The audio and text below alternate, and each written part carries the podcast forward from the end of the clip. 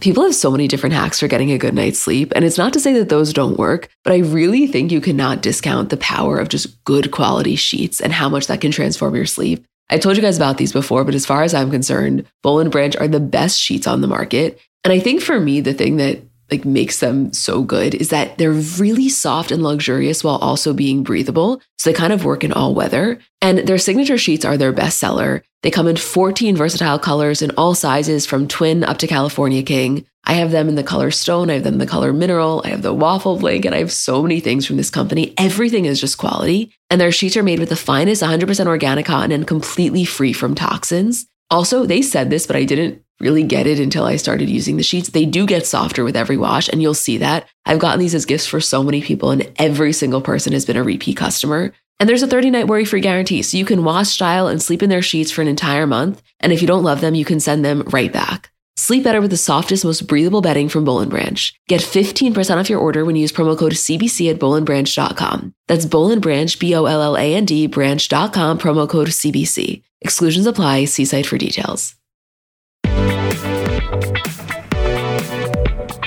Hi, guys. I'm Emma. And I'm Julie. And welcome back to another episode. Hey, Jewel. I am. I swear to God, I feel like I forgot how to record a podcast. Like, I know I've only been off for one week, but I'm like, wait, how do you do this? No, that's how I feel too. And I feel like it's additionally weird because we haven't been together in so long. And so, like, it's even weird hearing your voice right now. And I feel like usually when we have off, we're together. No, I would say this is the longest we have gone in maybe two years without seeing each other. Like, are we even friends? Can we even do this? Of course we can do it. You want to know how I know we can do it? Because A, we have a lot to talk about, Michael Rubin White Party wise, but also like I could tell you are really missing me. So I know how excited you are to be doing this right now. I was really missing you. Do you think I was missing you more than you were missing me? No, I don't think that's it. You can be honest.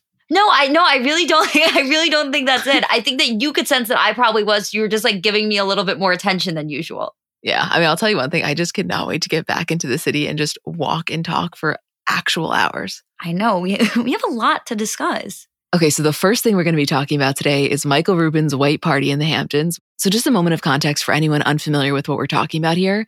Michael Rubin is the CEO of Fanatics. He's a billionaire with an estimated net worth around $11 billion. And every year for the last three or so years, he throws this white party for 4th of July at his Bridgehampton estate. It's a $50 million property on the water, 8,000 square feet, seven bedrooms, all glass. I mean, it is an absolutely breathtaking property. We will obviously put links in the description for anyone who hasn't seen it. And as Julie said, you know, this is typically a very star studded bash, but this year it was a whole other level. I mean, guest list wise, we had Kim Kardashian, Hailey Bieber, Justin Bieber, Beyonce, Jay Z, Tom Brady, Leo, JLo and Ben, Usher, Travis Scott, Quavo, Jack Harlow, Emrata, Kevin Hart, Ellen Pompeo, James Harden. I mean, you name it, they were at this party. There was an estimated 350 guests in attendance, performances by Ne-Yo, Usher, Travis Scott, Jack Harlow. It was just the kind of thing where I could not get enough of this content. I would say that I was refreshing my phone looking for content in a way that was probably comparable to refreshing for the Met Gala. And I think what is really crazy about it too is I don't think you really ever see this amount of star power in a non organized event space. Like it's one thing for every to be at the Oscars, at the Met Gala, at the Golden Globes, whatever it is, a charity function. Like there's so many times that we see that amount of star power in a room. I just don't think it's that amount of times that we get insight into that amount of star power in someone's home. Well, I think that's exactly what it is because it's not to say that there aren't these types of gatherings in people's homes with very, very famous people. It's just that typically those types of events or parties are not covered on social media in this way. You know, it's kind of frowned upon typically when you're at a party with Jay Z and Beyonce to be posting about it. This, it actually seems to be the opposite. I would say posting on your Instagram story seems welcomed, which to your average person who's not one of the 350 people in attendance, that's the best news ever because you suddenly feel like you're a fly on the wall. Yeah, I, and maybe it's because Michael Rubin is more of a businessman than a, a, a celebrity himself. And so the entire tone of the party feels a little bit different. Or maybe it's because you're watching this evolution of this party and how it's become such a thing. Like it really struck me when Kim was there because I was like, you flew out for this. Like you're not somebody who typically goes to the Hamptons for July 4th weekend. I think that in the past when we've seen it, it's been like, you know, Beyonce and Jay Z, yeah, it's crazy to see them at an event. But the idea of them being at Michael Rubin's white party, even in its like first iteration of it, wasn't crazy because we know that they are in the Hamptons for the summer. We know that Jay Z and Michael Rubin work very closely together. And so it's not the craziest thing, but for it to become this thing now that people are flying into the Hamptons for just for the weekend to go to Michael Rubin's party, it just, you're like watching the evolution of it. No, I mean, it is a thing. And they bought this property in 2020. So it's not like this event at this home has been happening for so many years. This is maybe only the third year. But one thing I know for absolute sure is that this will be happening at this property for decades to come. And you're right. It's the kind of thing where you're looking forward to who's going to be there. It is not so dissimilar although very dissimilar from the Met Gala. But I'll tell you right now, when Lori Harvey posted that TikTok and it was her, Hailey, Kendall, Justine Skye, Kim, Lala, I was like, oh, baby, let's fucking go. There was just something about it so true. Knowing that Kim flew in for this, that just felt like, oh, okay, we're in the big leagues now. You know, I think the other thing is that Obviously, the Hamptons for July 4th weekend is inherently just going to be a very celeb filled place. And there is going to be a lot of celeb filled events. It's not like Michael Rubin's White Party is the only game in town. But for example, we got spottings of Leo and Gigi and and reports firsthand about seeing them at a different party in Bridgehampton the night before at David Rosenberg, who's a tech guy's house. He has a house in Bridgehampton, throws a party annually as well. But there's no pictures of that. There's no videos of that. There's no in the moment content. And so it really contrasted the difference between what we would get at a normal celebrity house party that happens all the time and something like a Michael Rubin white party. And I actually think it's really impressive for Michael Rubin to be able to throw this party every single year, knowing that it's going to be very put online, very photographed, and celebrities are still flocking to it because I think a lot of the people that are there usually shy away from that sort of thing. I mean, Beyonce and Jay Z, namely. I mean, prime example of what you're saying is even just the way Jay Z arrived to the party. He's not pulling up in a black Escalade the way he normally would. He is driving himself with the top down, Corey Gamble in the back, and very much making his presence known. Like, we don't see that. That is not the type of arrival that we see from people this famous. And I actually think what Michael Rubin has been able to do is make it so that even the coolest people clearly think that it's cool to be there. You know, like, yeah, of course, we're getting the iPhone footage from people as Travis Scott is performing or Usher is performing, but we're also getting a full blown professional movie basically being made from videographers that are there. And I think every single person that is in that shot is happy to be in that shot. Like, I think Tom Brady loves that he's making a cameo. I think Ben Affleck loves that he's making a cameo. It's just, it's unbelievable the way that he has been able to make this event such a thing to the point where even the coolest people there, I truly believe, think that it's cool to be there. I mean, first of all, Jay Z, just to give a little bit of even more added context, Jay Z came from his mother's wedding, which was the night before or, or, two nights before, to the Hamptons to be there for this party. Like, this is so clearly a situation where they weren't missing that. And there's something so cool about throwing an event where, like, Jay Z and Beyonce are just not going to miss it. That is insane to me. I think the craziest POV in all of this is Michael Rubin's teenage daughter, Kylie, because we were saying it's like, you know, growing up, your parents maybe threw a barbecue and you'd come downstairs and it's like the Rosenbergs and the Kleins and everyone's hanging out. POV, you are Kylie Rubin. You come downstairs from your bedroom and it's like, boom, Tom Brady in your living room, Justin Bieber and Hailey on the patio, Kim Kardashian coming out of the powder room. Like, holy shit. I can't comprehend that. Like my brain doesn't work in a way where like I can understand that. Like I'm sure you saw Jonathan Cheban's story. It was all of the Nobu in the kitchen. I'm just imagining, you know, Kylie coming down a little bit early. She maybe wants to sneak a spicy tuna roll on her way outside and she just runs into Beyonce, who may also just be eating a yellowtail. That is the craziest thing. There is a level of being connected and influence and all of that. And then there's this. To me, this is honestly as high as it gets in terms of just being so interconnected in this world.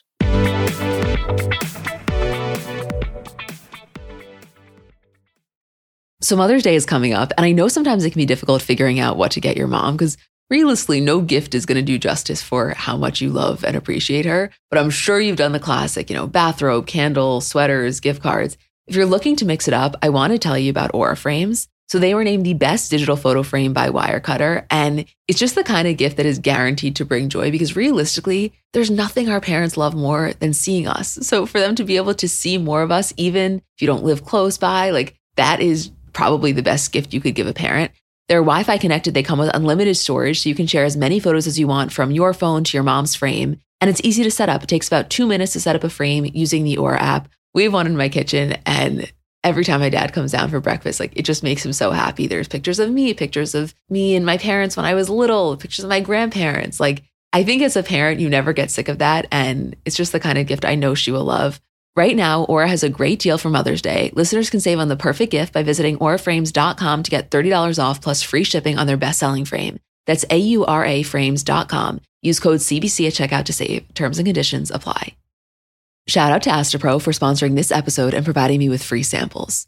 So, I don't know if you guys suffer from allergies, but kind of a new development in my life is that I apparently do. I didn't used to, but in the last few years, I've noticed specifically as the seasons change that I start to have allergies. And to me, there is nothing more uncomfortable than that feeling of nasal congestion. Like you just don't feel like yourself. And I was really looking for something that worked because so much of this stuff doesn't work. And I found Astepro to be really helpful. So I think it could be for you too if you deal with this kind of stuff. So Astepro is a first of its kind nasal allergy spray. It's the fastest 24 hour over the counter allergy spray, and it starts working in 30 minutes while other allergy sprays take hours. Astepro is the first and only 24 hour steroid free allergy spray. And Astepro delivers full prescription strength indoor and outdoor allergy relief from nasal congestion, runny and itchy nose, and sneezing. By the way, that 30 minutes thing is real. And for me to have relief in 30 minutes is just a game changer.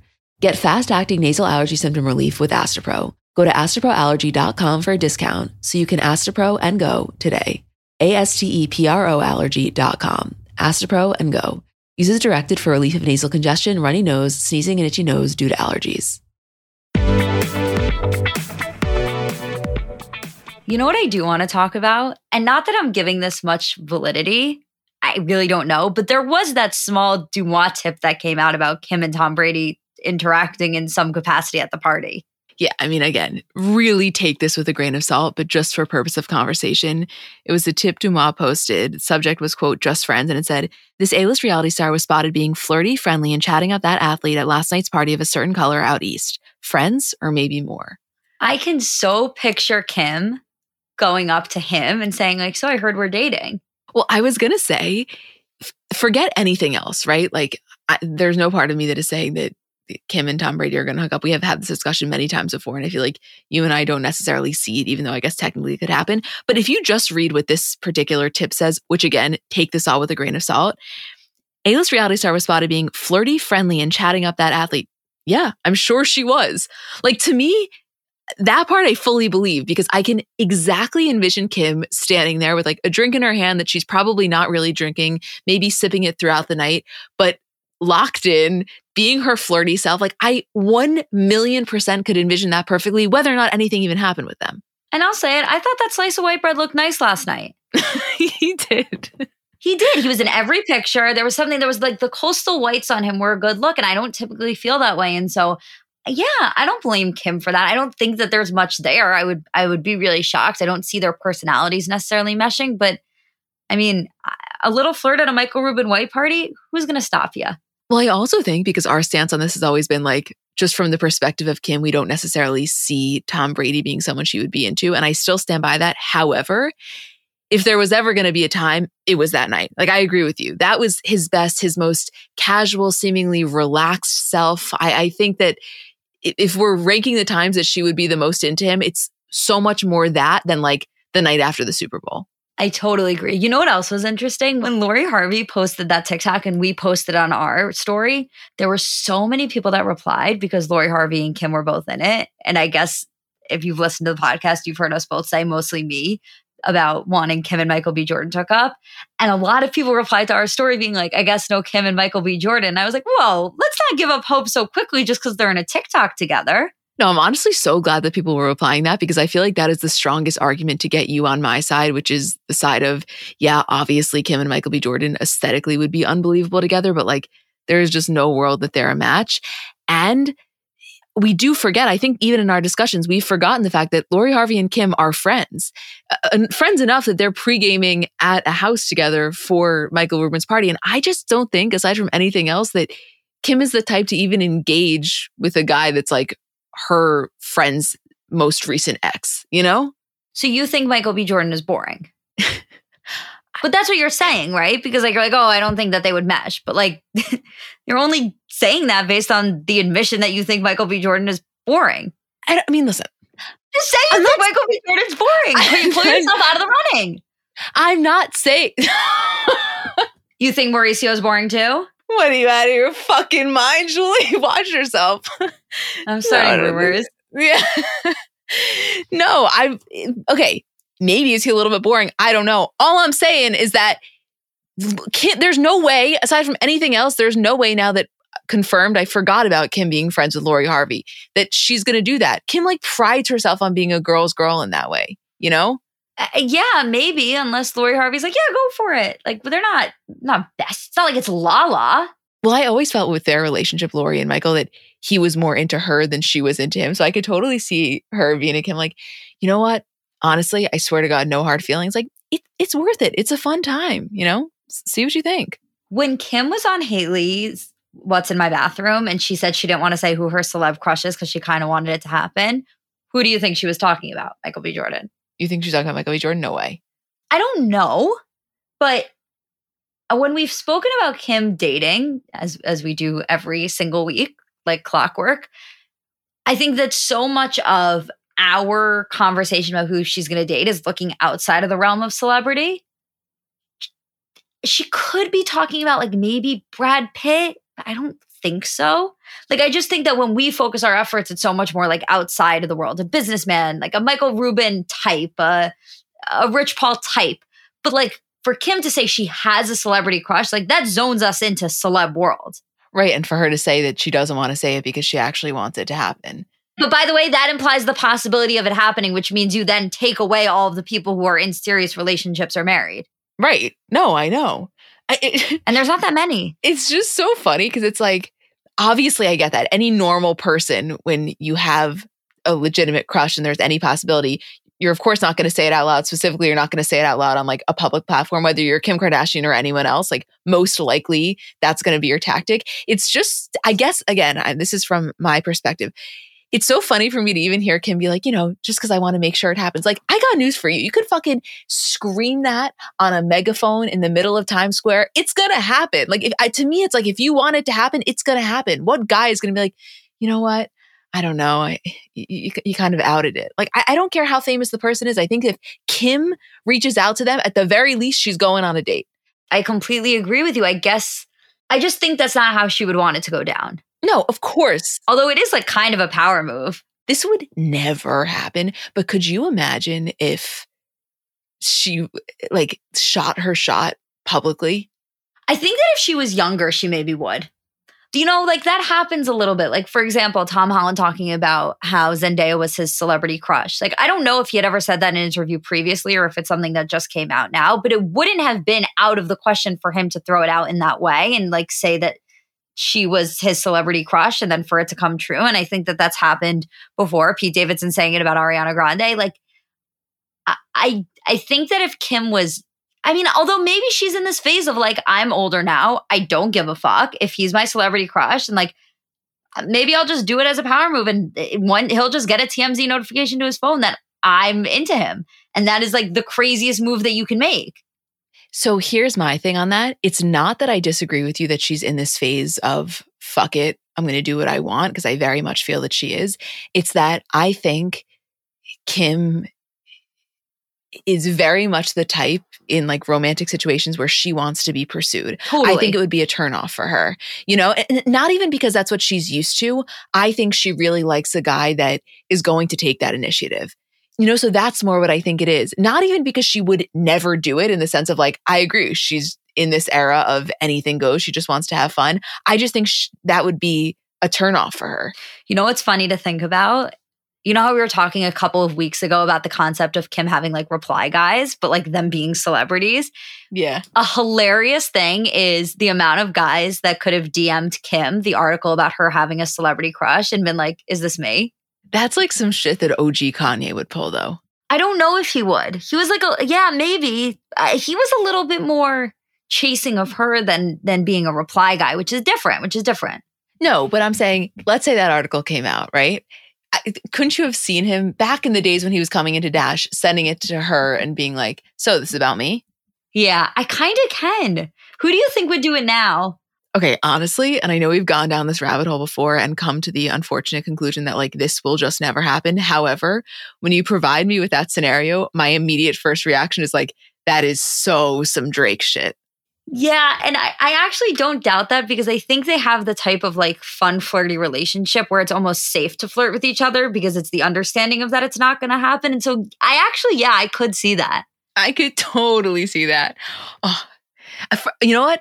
It's so much better not as a text. It's so much better as like POV or Kim, right? You're opening your DMs and it's like Champagne Papi sent you TMZ's story. And it's like him sending that story with that message. Oh, I would do anything when I tell you literally anything to just have her phone for a day. What's the show where they jump into the map like Dragon Tales? Like I need to jump into Kim's DMs. Yes. Like I don't yes. need to just look at them. I need to be in them. Yes, I want to be one with the DMs. I literally want to live in that primary inbox. I want to magic school bus, Mrs. Frizzle, take me into Kim's DMs, into the oh. request, oh. into oh my god, that is my fucking dream. Take me into the hidden request, Julie. I mean, there's no way you would have time to go through that.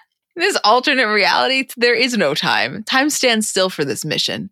That is so beautiful. Also, wait, total side note. Did you guys see? Well, I'll put the link in the description.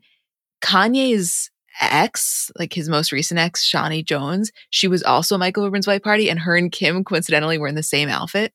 I did see that. And I don't think I I think I saw that there was a outfit repeat and I don't think I registered right away that that's who it was. That's who it was. That is that's crazy. what a coincidence. I guess there's only so many white outfits to wear. Yeah. You know what the white party has the vibe of? It, it has a very similar vibe of Diddy's white party, where it's like biggest celebrities in the game. Everybody is there. Everybody is having a good time, but also it's very public. There's a lot of content. There's a lot of professional photos that go out. It was, it was a very similar vibe to me. I love color scheme party because assuming that it's a color that looks good on you, it takes so much of the guesswork out of it. You know, like it, it, there is something nice about having your options be automatically limited. Do not ever invite me to a yellow party. I would fuck with the white party though, no? Duh. Do you know how tan we both are right now? Invite me to a baby blue party and it is game fucking over. Here's no, let me I'm not up. going to a baby blue party with you. invite me to a baby blue party and make sure Jake Gyllenhaal's there. Now we're talking. What place I'm staying home that weekend? Whatever baby blue party you're getting invited to. I just I'm so glad we're back. Can't believe I thought that I forgot how to do a podcast. I knew this would be like riding a fucking bike.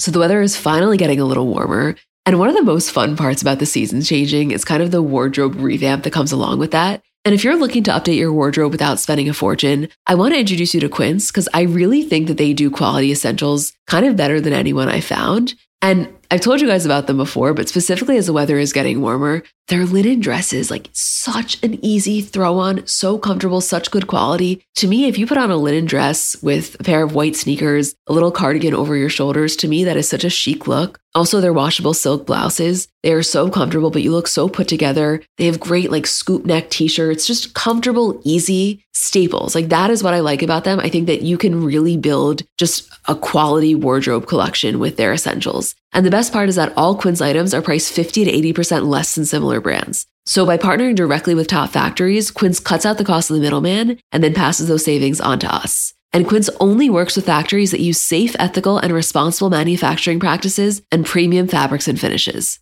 Get warm weather ready with Quince. Go to quince.com slash CBC for free shipping on your order and 365 day returns. That's Q-U-I-N-C-E dot com slash CBC to get free shipping and 365 day returns. Quince.com slash CBC. Have you ever noticed how celebrities have brighter, whiter looking eyes? Their makeup artists have a little secret in their kit. Lumify Redness Reliever Eye Drops. Lumify dramatically reduces redness in just one minute. It literally happens right before your eyes to help them look brighter, whiter, and more awake for up to eight hours. No wonder it's so loved by influencers, celebrities, and makeup artists, and has over 6,000 five star reviews on Amazon. Lumify is also the number one eye doctor recommended redness reliever eye drop, and it's FDA approved. No bleach, no dyes, plus, it's made by the eye care experts at Bausch & Lomb. So, whether you're on set, on a date, or running on just a few hours of sleep, you can have eyes that look brighter and whiter with Lumify eye drops. When you try it, you'll see that it's what your eyes have been looking for. Check out lumifyeyes.com to learn more. Okay, there's obviously so much to talk about with everything going on with Kyle Richards and Mauricio. And this is really something we're going to dive deep into on the Bravo episode on Thursday because this is like me and Isabel's bread and butter. We have been sending each other content nonstop, and she is in so deep. I mean, Isabel's been deep diving this for weeks, way before it ever really kind of came out in this way. Julie and I did just want to briefly mention it because it feels like that big of a deal. So, for anyone unaware, yesterday the report came out from people Kyle Richards and Mauricio Umansky have separated after 27 years of marriage. A source close to the pair tells people, quote, Kyle and Mauricio have been separated for a while now, but are still living under the same roof. They remain amicable as they figure out what's next for them and their family. So that was yesterday. And then today, July 4th, Kyle and Mauricio released a joint statement that said, In regards to the news that came out about us today, any claims regarding us divorcing are untrue. However, yes, we've had a rough year, the most challenging one of our marriage, but we both love and respect each other tremendously. There's been no wrongdoings on anyone's part. Although we're in the public eye, we ask to be able to work through our issues privately. While it may be entertaining to speculate, please do not create false stories to fit a further salacious narrative. Thank you for the love and support, Kyle and Mauricio. And we know for a fact they were celebrating July 4th together as a family in Aspen. But there's just so much here. And like Isabel and I will really deep dive it. But there's been speculation about this for a while now, not only because of a little bit of a change in Kyle's social media pattern in terms of the way that she was posting about him or really not posting about him, which I know is not something we typically like to lean into, but with her specifically, it always has been, you know, overwhelmingly praising of him. And then all of a sudden that kind of started to roll back. But also there is this woman, Morgan Wade, who is a musician that Kyle has become very friendly with in the last year or two. And like, there's so much here that I promise we'll get more into on Thursday. But basically, there have been rumors for the last few months that potentially Kyle and her are hooking up. Like there's there's so so so much. People have really really deep dove this in a way that we're not going to fully because I think some of the speculation feels a little bit invasive. However, I just want to say my stance on this and then tell me what you think. Regardless of anything going on with potentially Morgan or anything else, I definitely believe that the news of the separation is 100% real. Whether or not they're getting divorced in this moment maybe is untrue, but there's no worlds in which that would have come out to people if that's not the case. I think a million percent too. And I think that her statement kind of backs that up. And what's interesting is that the first initial people report was of separation. It didn't say divorce in the people report. Then other reports started to come out using the word divorce.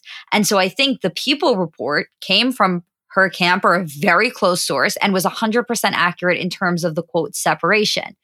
I think that what Kyle is now responding to and Mauricio is now responding to in this joint statement is the word divorce, because I think that they're actively probably trying to avoid that at all costs now. And I think that they, now that it's come out, I think actually what happened is it switched to repair mode. Yeah. I mean, I have a million thoughts on this. This was the kind of thing that like shook me to my fucking core because I know we had been talking about this for weeks now. I know it was a thing that people had kind of caught on to, but for some reason, I just felt like they were the couple that no matter what, they were in it for the long haul. And so I, I don't know. It just, it, I really feel like it kind of rocked the Bravo world. Although I do stand by, and I mean, we've said this before and been so wrong so many times before, probably most famously when Kim and Kanye announced their divorce and you and I were on this podcast, like, you know what?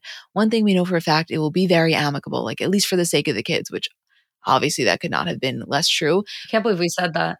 I know. I can't fucking believe we said that in retrospect. However, I really do believe that with them, regardless of how it all plays out and what ends up happening, at least publicly, it will be nothing but pure respect for one another. And honestly, aside from the fact that I do think they have it for each other because of the kids, which I know we said about Kim and Kanye, but like I really feel that way with them. I, I do not think this is going to be the kind of thing that at least publicly is going to be messy. I don't think so either. I, I completely agree. It's it's totally different than Kim and Kanye. It's impossible to compare those two things. Um, but yeah, I mean the whole thing is is it's crazy. Like I, I think that it's even one where obviously for you and Isabel being so immersed in the Bravo world, there's always that understanding of like what's a big deal in the Bravo world. I think that sometimes it takes a second when you see the rest of the internet start to react to then realize the way that everybody else is responding to it. And this was one where, like, right off the bat, as soon as it happened, it was crazy in any sort of pop culture world and the Bravo world. No, I mean, it's a really big deal. First of all, they've been together for 27 years, but also the life that they are currently living is not the life they've always lived, which not to say he hasn't always done well, she hasn't always done well. They've, of course, been fine, but what's gone on with his company, the agency, in the last few years, I think has propelled them to a whole other level of of wealth. And so as a viewer of Housewives of Beverly Hills, you know, you've watched that journey. And I just think it it in addition to everything else, of course, the, the, most important thing, which is their family and, you know, the bond they have and the love they've shared, of course, all of that is the most important. But also, it just feels like the stakes are even higher. and I know in the scheme of things, this is not the most important, but it is a very well known fact that they do not have a prenup. And so as this all plays out, you know, I think that that will be interesting. I just, I don't know. I just wish them a, a lot of peace in navigating this process because regardless of how you feel about them, I do think one thing for sure is that they have infused their family and their kids with a lot of love. And I hope that that like sense of love and family and, and support maintains. And I really feel hopeful that it will. We'll dive more into it on the Bravo episode because I know Isabel has a lot of thoughts and I have a lot more thoughts. And some of those are influenced by the show, which I know you don't watch, but yeah, we we just had we had to acknowledge this. This is like this is wild. It's crazy.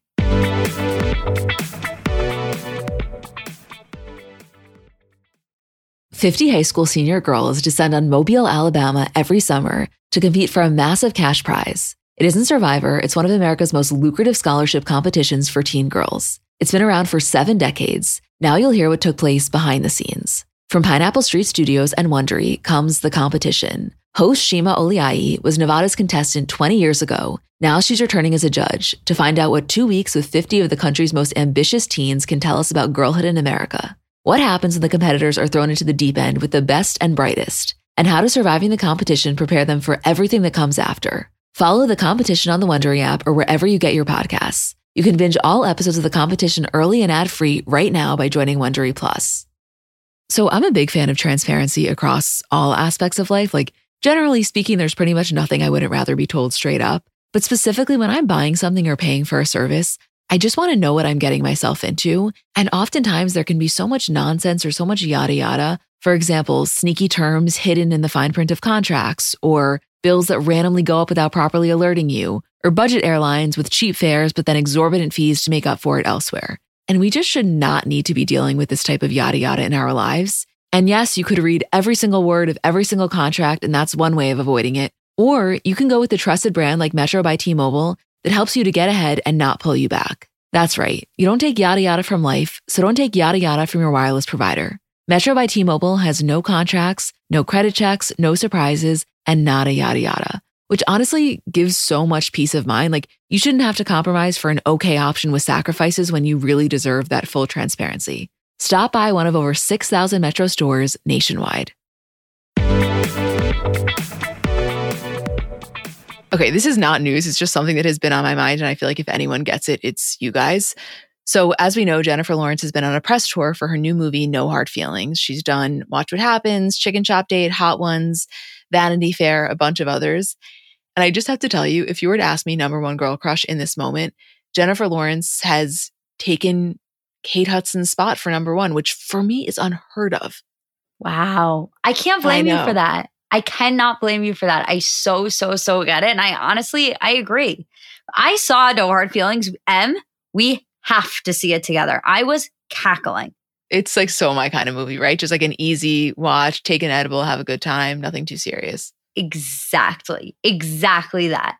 You know what? I have to tell you also, as I'm watching her on all of these press tours, and I'm reminded of her personality because keep in mind also, she had kind of disappeared from the public eye for a minute. This is the first thing she's done in a while. This is the first press tour she's been on. And so I think that I forgot how funny she was. And I think I forgot just how immersed in pop culture she is because you forget because she's not on social media. So the whole time I'm watching her, I'm like, I would do anything for you to join social media. You would be the best commenter in the game. She would change the game for us Instagram wise. I'm not kidding. Like I think it would be no, the kind would. of thing where, if, yeah, no, no, she really would. I'm almost mad at her. I know her first comment would go so viral, and I could see her doing it on like Kris Jenner, you know, something like that. Ugh. I think it'll happen. I don't, I, I'm not ruling it out. I just, she's clearly not ready for it, but she already has a Finsta. She's uh, well enough acquainted. I think one day she's going to say, fuck it. I think she's going to do a movie that's so big that they are going to say, this is the time that you launch your account, you know, in promotion of this movie. And that, oh my God, that is going to be a day, Julie. Uh, from your mouth to God's ears. Also, and I know everyone has been talking about this, but I just have to acknowledge it. Whoever is doing her Botox is Oh my God. It, right? Like it's so good because it's not that she's expressionless. It's just, it's perfect. And you know what it is too? Is that every celebrity has Botox, but it is so unbelievable for people to look at videos of her and have it be a takeaway about how good the work is. You never hear that with celebrities. It's always like, oh, they botched it, or like, oh, it doesn't look right, or something's off. You never hear, oh my God, we can tell you how to work and it's fucking excellent. No, you're so right. It is so rare that that's the takeaway. And for at least from what I've seen, that's the overwhelming takeaway. Definitely. Okay, so obviously we were off last week, so we missed Kardashians episode five, which honestly, and we didn't plan it like this because we took this date off months ago. We had no idea what episode it was going to be. It ended up being the perfect episode to take off because I would say if I'm ranking them, this was a little bit more of a filler episode. Do you agree? Yes, definitely like we didn't get the Kim and Kourtney conversation. We of course got some side discussion about it, but we didn't get the real interaction. We didn't see, you know, Kim breaking down to Khloé. That will all hopefully be happening next week. So we're not going to really recap that, but just a few things that we did want to mention because because obviously. because duh. yeah. I mean, Kim at the DMV with Chris Appleton and Ariel behind the counter approving the photo is like yeah, that's that's my president.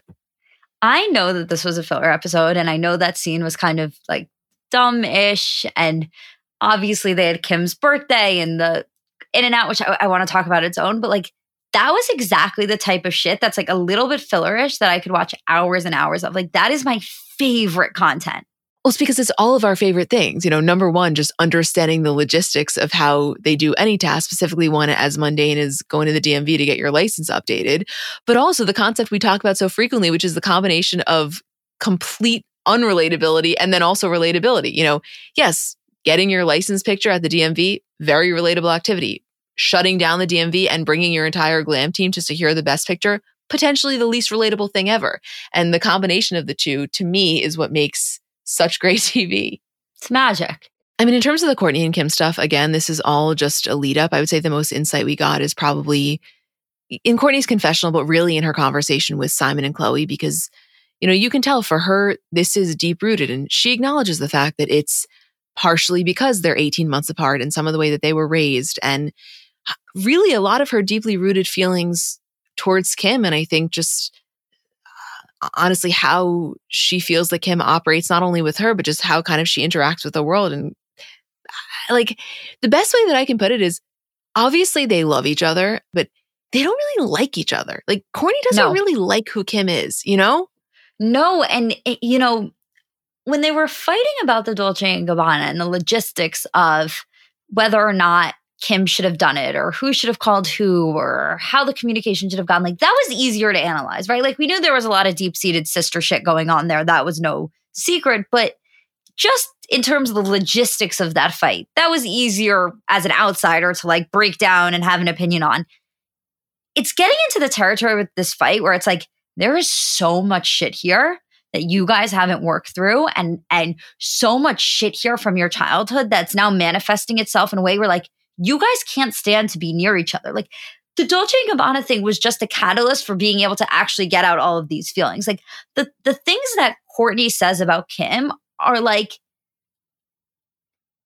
eh, even in your biggest fight, you may throw those things in the anger and in the moment back at Kim's face, back at your sister's face, to really be like marinating on it and sitting on it and thinking about it and then regurgitating in conversation after a lot of thought and like saying this is who Kim as a person, this is who she is to her core. These are all the terrible negative things about her. Like that's some shit that's been with you for a really long time that there's nothing Kim can do to change your opinion of her in that way.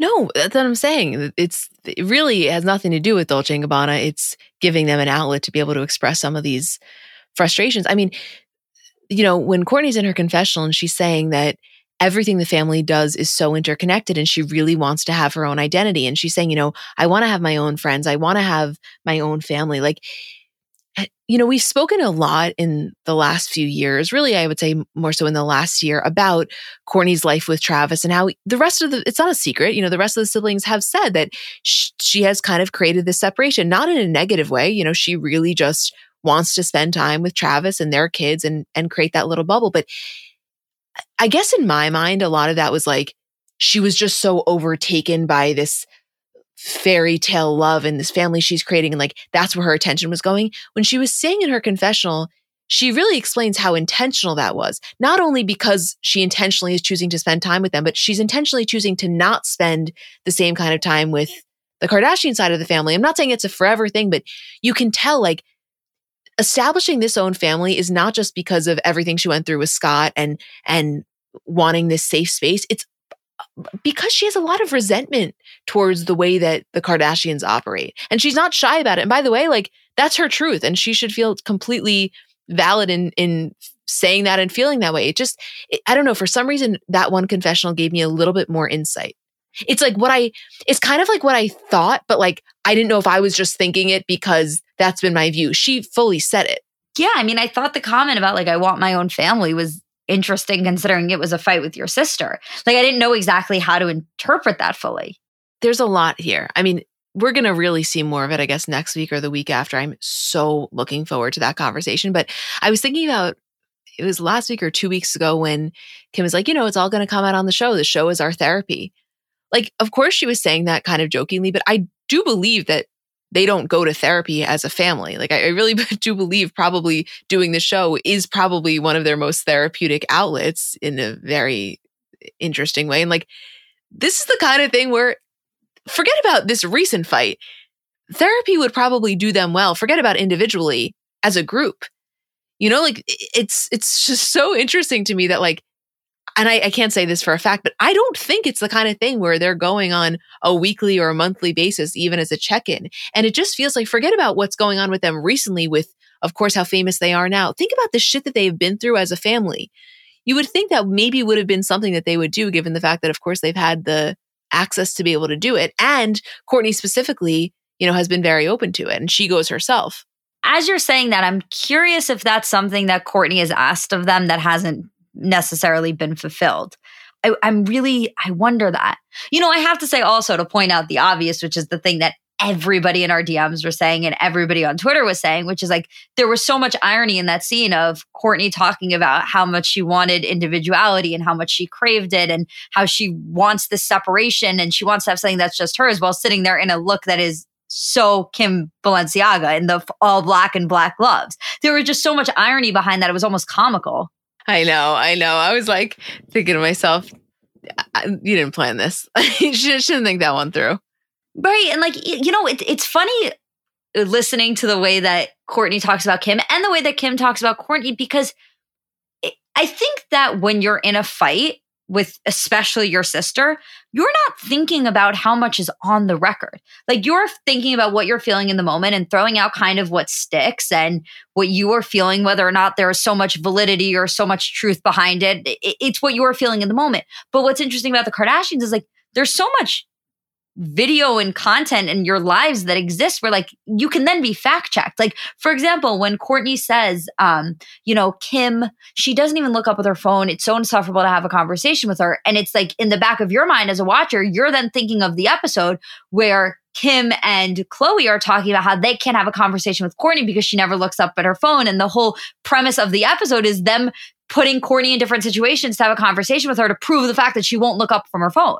Yeah. I mean, it is both like the biggest blessing and biggest curse if you are somebody involved in this type of like a familial argument to have so much documentation of both your wins and also your flaws. Especially for Kim, who is the self proclaimed queen of keeping receipts. She didn't even have to do much work to get these. I know now it seems like things are a little bit better with them, whatever. I'm telling you right the fuck now. I think Kim was loving all of the tweets and memes of Kourtney wearing the glove saying that. Like, oh, I don't know yeah. who she was sending it to. I'm not saying she was sending it to Khloé, but she was sending it to Tracy. Like, she was sending it to someone. A million percent. You know, another thing from this episode that I think is worthy of mentioning, I know we're really not doing a recap, but just a, a, few things to point out. This conversation between Kim and Kris, which is kind of a continuation of what Kim was saying, I guess it was last episode or a few episodes ago, where she's in the makeup chair with Scott and North, and she's talking to Scott about how she feels like her mom has a lot of guilt for kind of how famous they are and some of the hardships and blessings, of course, but some of the hardships they've had to endure as a result of that. And here she's having this real heart to heart with Kris, where she's, you know, kind of saying to her, listen, you didn't make us do this. We wanted this and you just helped us get there. It's just, and I know we said this when we were talking about the scene with her and Scott from last week or two weeks ago. Like, I did not realize, I swear to you, until these episodes that that was even a thing. Like it, the way that they're talking about it here, it feels that this has very much been an ongoing thing with Kris where she expresses kind of a lot of guilt and it's something that bothers her. And I, I feel that and I feel that for her. I just re- truly was not aware of that. That wasn't like a conversation I knew was happening. Yeah, I wasn't either. And I think so much of it is Khloé related. And there's a comment that Kris makes also about how they get blamed for everything, which as I was thinking about it, it is crazy. Like uh, there's there's there is so much blame on them for certain things and there's things that are very specific in terms of the situation with Tristan. Like Kim says, yeah, like Khloé's to blame for Tristan having a baby with somebody else, or Khloé's to blame for this, but also like the larger conversation that we'll probably see in a couple of episodes because we haven't gotten it yet, where Kylie says, like, we need to have a serious conversation about the beauty standard we're setting. Like, it, it is crazy for Kris Jenner to like be parenting and managing these kids and helping them rise to fame and then also one day be slapped in the face with like you're now responsible for controlling the beauty standard, which whether or not it's true, it's a lot to put on a person and a family. Well, yeah. I mean, by the way, your comment about thinking that it's very Khloé specific, I very much agree with that. Like, I so, so, so think that if there was ever a time that this feeling of guilt or, you know, potential regret for doing what she's done was intensified, it was, it's probably directly correlated to when Khloé's in her darkest time mentally. And I think it's very Kanye related too. Like I built you guys up. You guys were got famous enough to the point where one of the most famous rappers in the entire world was pursuing you in such a way. You got married, you had kids, you built this incredible life. And now this person who married you because you were famous, he wouldn't have known you existed if you weren't is now causing you so much anguish. Also, things that you're getting blamed for. Why isn't Kim stopping Kanye from speaking? What is Kim doing about this? How is she speaking to her kids about this? What is Kim going to say? Like, there's a lot that then falls on them in terms of blame in that scenario, too. You know, there there's a lot here. I just felt that this particular conversation, specifically it being Kim and Kris when discussing this topic, given that objectively Kim is just the most famous. And I think out of anyone, like, yeah, the family's famous, but her fame is risen to a level that none of them could have ever comprehended. It, I don't know, I found it to be fascinating. But the one last thing, of course, we have to mention is the Usher concert that never was until it was, as we know a little bit later. But just watching this behind the scenes was so great. The feeling that I got from watching Kris Jenner take all of her daughter's friends to In and Out pay for them and have all of them walk out say Kris like as if she was a mom taking her normal kids out was like something that I could never put into words. It was so crazy because it felt like after you had a softball game or a soccer game when you're in middle school and your dad took everyone to Dairy Queen and like, you know, he paid for the whole thing, which maybe was $50 for the whole team. And it's like, everyone's walking out like, thank you, Steve. Thank you, Steve. Thank you, Steve. Like, mm. that's exactly what it felt like. This is what, what is going on here. By the way, talk about a fucking POV that'll knock Kylie Rubin's socks off. POV, you are eating a burger in In and Out, and Kris, Kim, Khloé, Malika, Steph walk in dressed on their way to Usher and ordering a fucking cheeseburger well done with extra onions. I mean, I, by the way, I have never once been to In and Out when I'm not absolutely tripping off of an edible. Like, I, I, I think I would have passed out. I don't know what I would have done. I would have thought I was hallucinating. There's no way that if I was sitting in In and Out, if you and I were sitting there together, tripping on an edible, eating an In and Out burger, we saw them all walk in, that you would have been able to convince us that it really happened. Like, we would have been walking around for a week straight being like, remember we were so high that we hallucinated that Kim and Kris and all of their friends walked in. We would have ne- we would have never believed that really happened. we would have been like that meme where it's like, all right, grandma, let's get you to bed. Yes, That would have yes. But you know what else is like so interesting? I was watching with somebody who who watches the episode, but obviously isn't like as deep in it as we are. And she was like, "Is it weird that Kourtney's not there?"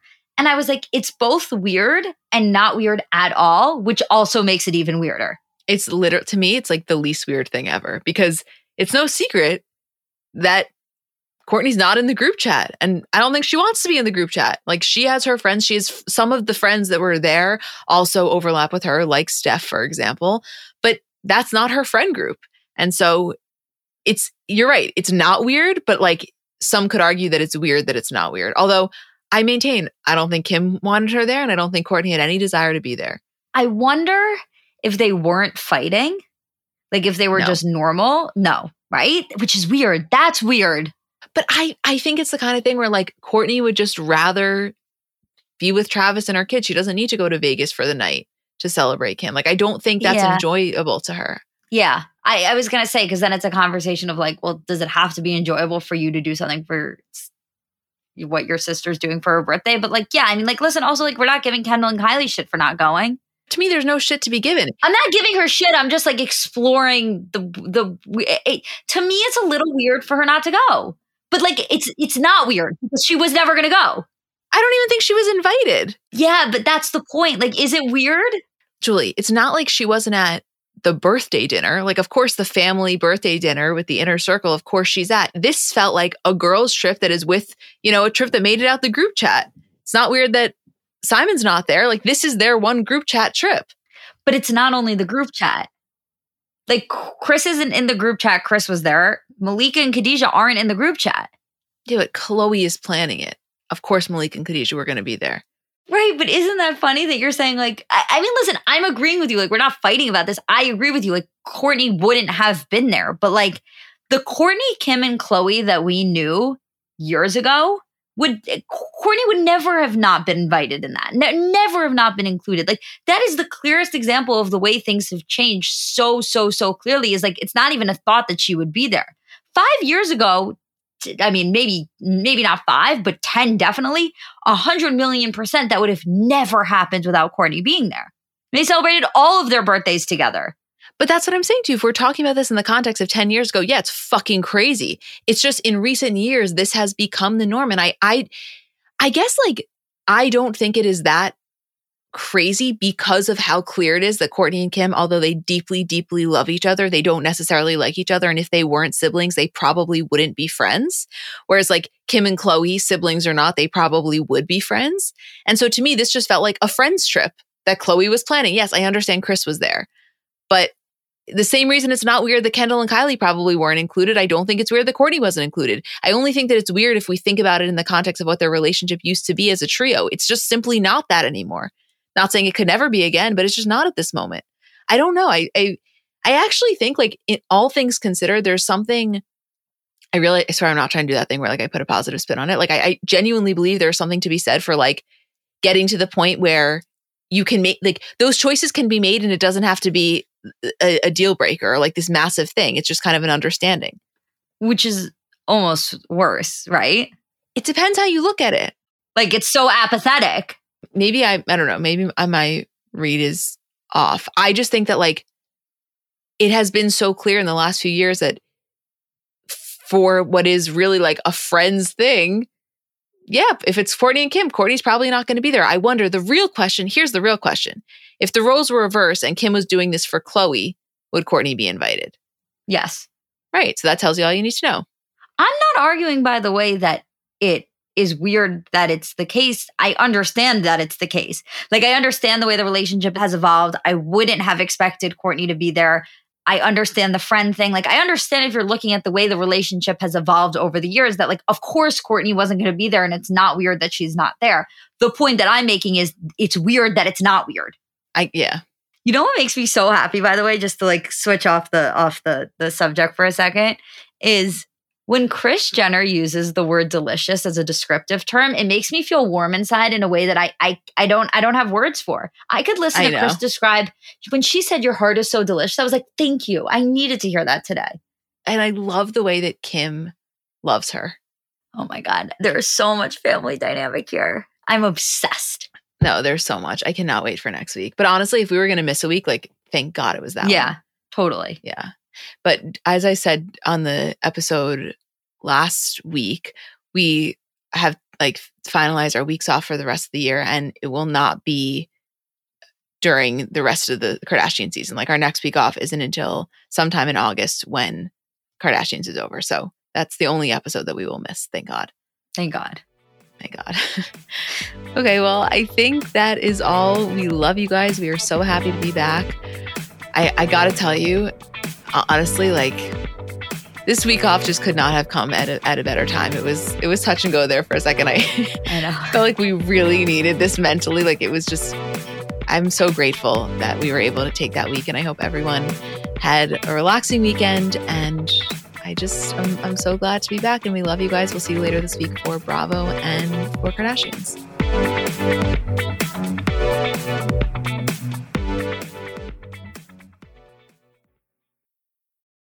Let's talk about baby making for a second because it's really not as simple as it's made out to be, meaning there's just factually a lack of knowledge surrounding how to get pregnant. And kind of, you know, for many of us, we spend our lives trying to prevent unwanted pregnancy. That when you do want to conceive, there's almost a lack of understanding and resources, which is why I want to introduce you to Frida Fertility. Frida Fertility is the only one stop shop that makes it easier to make a baby with a set of solutions for everything from egg and sperm health to ovulation tracking to conception aid. And basically, what Frida is doing is simplifying the journey to parenthood with products that help you go from trying to making a baby. And their products are innovative, easy to use, accessible, from ovulation prediction to at home insemination kits. They're kind of revolutionizing the conception aid game with the at home insemination kit, which is almost, you can think of it as like a modern, effective solution to the turkey baster. This is baby making simplified. Find Frida Fertility on Amazon, Target, and select CVS near you.